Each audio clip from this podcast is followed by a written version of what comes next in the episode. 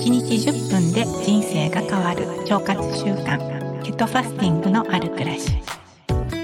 こんにちは。ヘルスケアコーチの高子です。今日はすごく冷えてますね。皆さん体調変わりないですか？え先週まで、えっと、沖縄はね、夏日のような日が続いていたんですけれどもね、今週入って今日はね、特に冷え込んでいます。で、えこういったね、日常の温度差がね、結構あるとですね、自律神経がね、ちょっと乱れてきてしまう傾向にあります。今ね、朝の温度とね、日中の温度のね、温度差があったりとかですね、あと先週と今週ではまたね、結構温度差があったりしてますけれども、そうなることでね、自律神経が乱れて、そうすると、消化管、腸の働きもね、えー、鈍くなってきてね、便秘をしたりだとか、体の不調が起こってきたりしますので、皆さんね、どうぞ日中からね、体をね、温めてあげる工夫をしてあげてくださいね。えー、日中だとね、えー、首周りをね、暖かくしてあげるだとか、え仙骨部分にね、洋服の上から貼るタイプのね、回路を貼ってあげるとかですね、そういった感じでね、体をね、どのように温めてあげるかっていうところをね、気をつけてあげると、え消化管の不調、自律神経の乱れもね、えそんなに大きくは起こりにくくなってくるので、ぜひ実践されてみてください。今日のポッドキャストはですね、え腸内細菌層、腸内フローラって言われるものについてお話をしていきたいと思います。この腸内細菌層に関してはですね、予防医学の世界とか、そして医学の世界ではですね、え、毎日のようにこの研究データが更新されているようです。それくらいね、今この腸内フローラについての研究がすごくね、あの、盛んに行われているようなんですけれどもね、今日はその中でも腸内細菌にね、大きな影響を与えている4つのことについてまずお話話をしていきます。まず1つ目がですね、私たちのライフスタイルがとても大きく影響してきます。その中でも栄養素の部分とか、そしてね、えー、睡眠、そして運動、で、あとストレス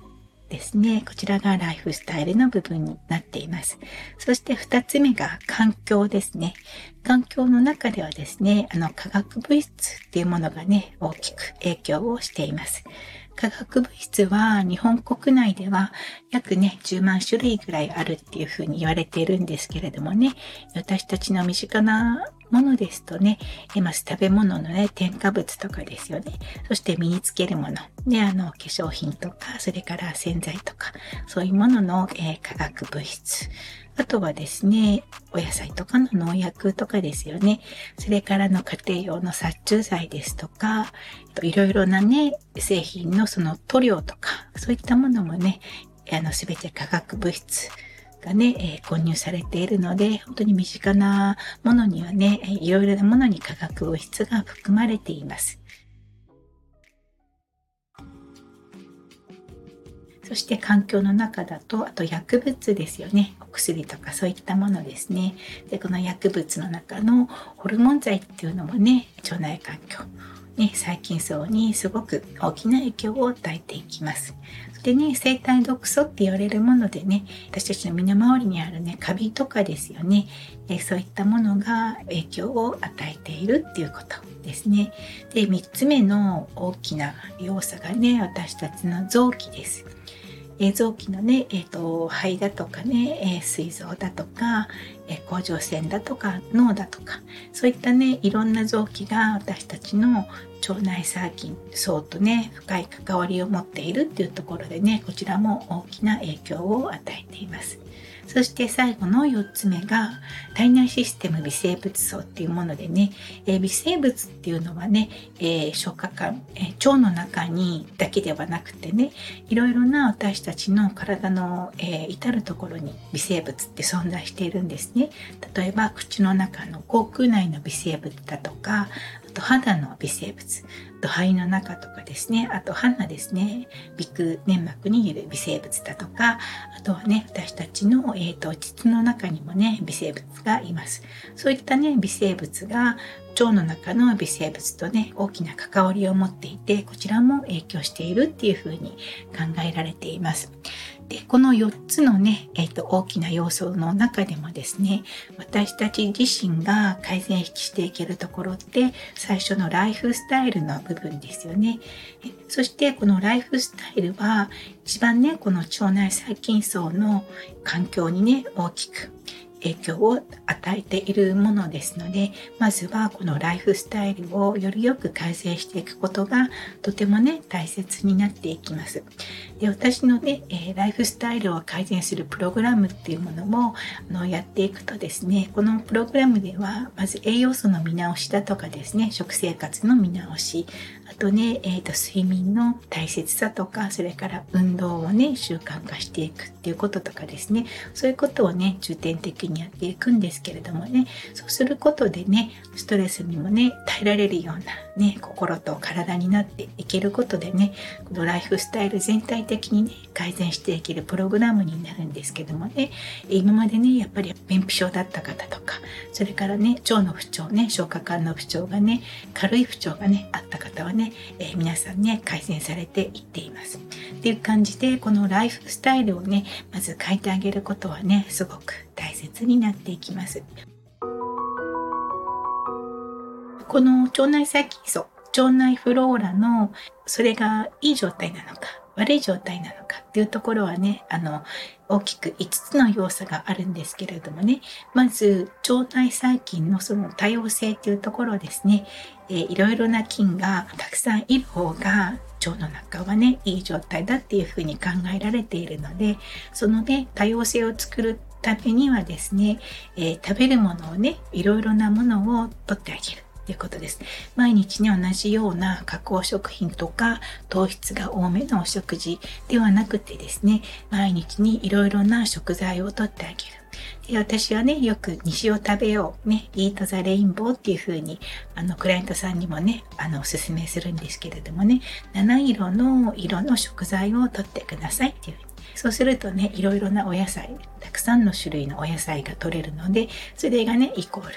腸内細菌、腸内フローラの多様性もね、守ってくれることになるので、このいろいろな食材を取ってあげるっていうことはね、とても大事になってきます。まあ、それと同時にですね、この腸内細菌の量ですよね。この量もね、人によってはね、多い少ないはね、結構ありますので、その量を保ってあげる。そして、腸内細菌が悪い腸内細菌といい腸内細菌がいるんですけれどもね、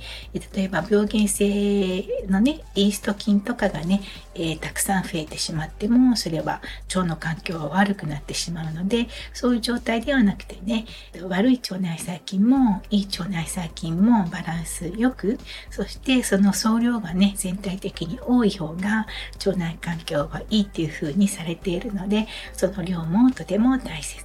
ということですね。あと、この腸内細菌がね、どこにいるのか、その場所ですよね。この腸内細菌の、え、場所はね、やっぱりいるべきところに腸内細菌がいることってすごく大事で、えっ、ー、と、皆さんね、消化管の不調でシーボっていう病気を聞いたことありますか？あのね、小腸内細菌異常増殖症って言われる病気なんですけれども、この病気はですね、え本来だと小腸にいるべきでない細菌が小腸の中に入り込んでしまって、そこで異常に増殖してしまうことで不調が起こるっていう病気なんですよね。だから、細菌がね、ただね、たくさんいるからいいではなくて、この腸内細菌がね、え本来あるべきところにいるのかどうか、ていうのもね、これもね、ライフスタイルによってそれがね、あの変わってくるので、こちらもね、すごく大切になってきます。あとはね、副産物。腸内細菌が作り出す副産物ですよね。えっと、代表的なものが、短鎖脂肪酸って言われるものでね、私たちの体にとってね、すごく大切な役割をしてくれる脂肪酸になります。この短鎖脂肪酸は、食材からね、取るのは少しね、難しくって、あまりね、含まれている食材が少ないので、えー、この短鎖脂肪酸を増やすためにはですね、えー、この腸内細菌の餌になる食物繊維だとか、そういったものを取ってあげることで、腸内細菌が、酪酸菌がそれを食べて、短鎖脂肪酸を作り出してくれるっていうね、働きがあるので、そういった副産物が作れるような状態になっているのか。っていうところですね。最後がね、腸内細菌の回復力と言いますかね、ずっとね、長い間、加工食品とかを取っている方とか、もしくはね、あの、薬の抗生剤とかをね、取っている方っていう方はね、その腸内細菌がね、回復するのにね、すごく時間がかかってしまうんですね。もしくはもう長期的にとっている方はね、この回復がね、ちょっともう不可能に近い状態になったりっていうこともありますので、この腸内細菌がね、どういう状態になっているかっていうところですね、そこもね、すごく大事になってきます。ですので、まずね、腸内細菌、腸内フローラを改善するためにはですね、皆さんが一般的にされているね、発酵食品品とか、それから食物繊維だとかですね、サプリメントだったり、そういうところもね、すごく大切になってきますけれども、今日お話ししたこともね、考えていきながら、そしてね、それをね、ライフスタイルの中にしっかり取り入れていただいて、腸活のね、実践をしていただければと思います。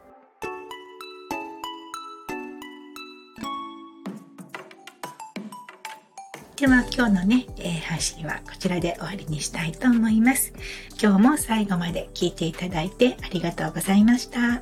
ヘルスケアコーチの高子でした。